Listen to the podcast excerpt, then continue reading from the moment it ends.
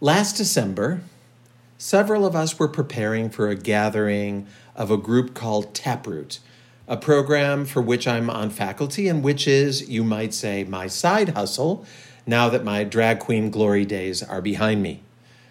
We were preparing the program and the space and setting some shared intentions.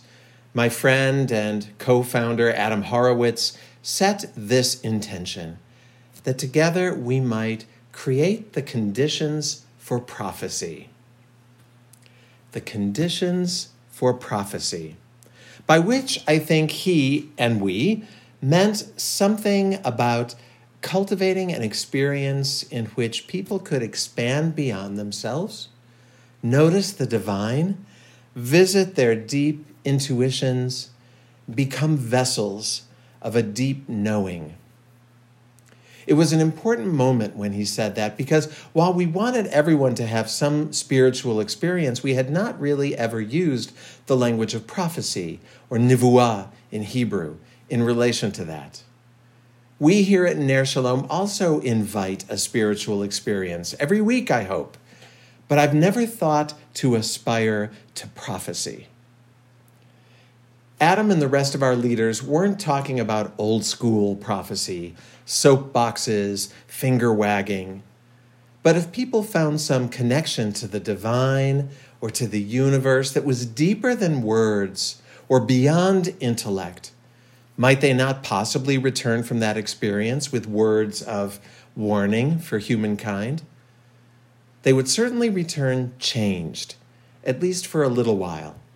And when we change in ways that are precipitated by these close encounters with God or universe or life itself, do we not become a kind of prophet in this world? This week's Torah portion, Pinchas, comes at no extra charge with a Haftarah portion from the book of Jeremiah. Now, if ever there was a prophet in the classic mold, a prophet with a capital P, it was he. Jeremiah lived before and after the Babylonian conquest and the fall of Jerusalem, the destruction 2,600 years ago that we remember this time of year. He lived in a moment not unlike ours in which danger encroached, things were broken, things were destroyed. Over the course of 52 chapters, Jeremiah warns of the coming destruction. He scolds the people for their wicked ways and short sightedness. He condemns corruption. He demands atonement and change.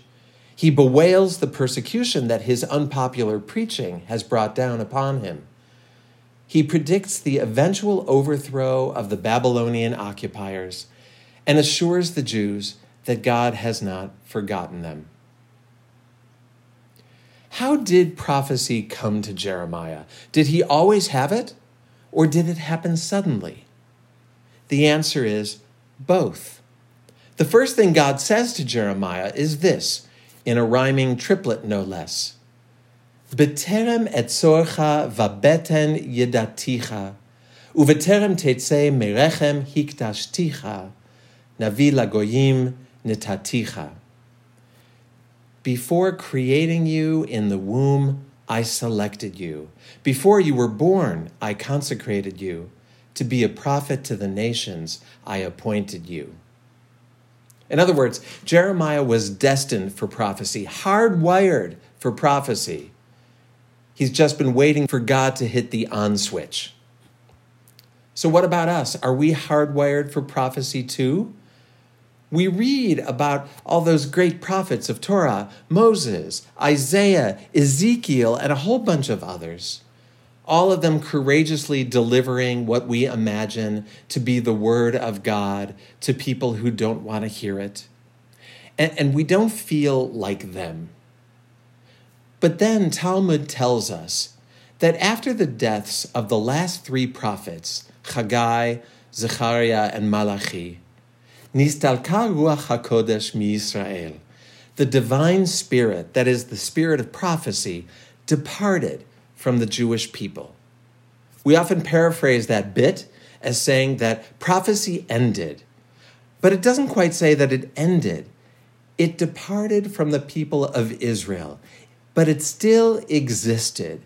Prophecy remained available in some way. In fact, the same verse of Talmud goes on and says, Va'adayin hayu mishtamshim bevat kol. There remained a divine voice that could be accessed. We read about that divine voice in umpteen stories in Talmud, rabbis fighting over a point of law, and a divine voice, a bat kol, literally the daughter of voice. A bat kol descends to assist in the deliberation, a gentle echo of prophecy. Prophecy may be in the form of insight. Where is that divine voice now? What conditions are necessary to hear it? Jeremiah, in this week's Haftarah, describes how prophecy ultimately came to him. He says, Vayishlach Adonai et yado, v'yaga al pi, vayomer Adonai elai, hine natati dvarai beficha. Adonai extended a hand and touched my mouth and said to me, I have put my words into your mouth. The divine hand on the human mouth, loosening the tongue so that words of prophecy may flow, undamming the prophet so that the prophet may damn if necessary. Hand touching mouth. Maybe an easier activation, uh, an easier initiation than that of the prophet Ezekiel, who was shown a Megillah, a scroll of prophecy, and instructed to eat it. And he did, reporting that it tasted sweet as honey. They don't make prophets like that anymore. But still, let's try an experiment. Close your eyes and take a breath.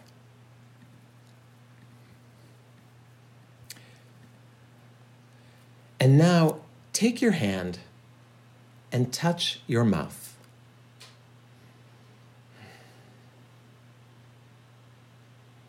Feel that sensation. And now feel that this hand touching your mouth is God's hand. The divine hand. After all, if we are all part of the divine, if we are all part of God, then whose hand is it? if not God's. Feel God's hand readying your mouth. In this moment of touch, does something stir in you? Is there a knowing, a message for yourself or for others? Take a minute now to feel this invitation.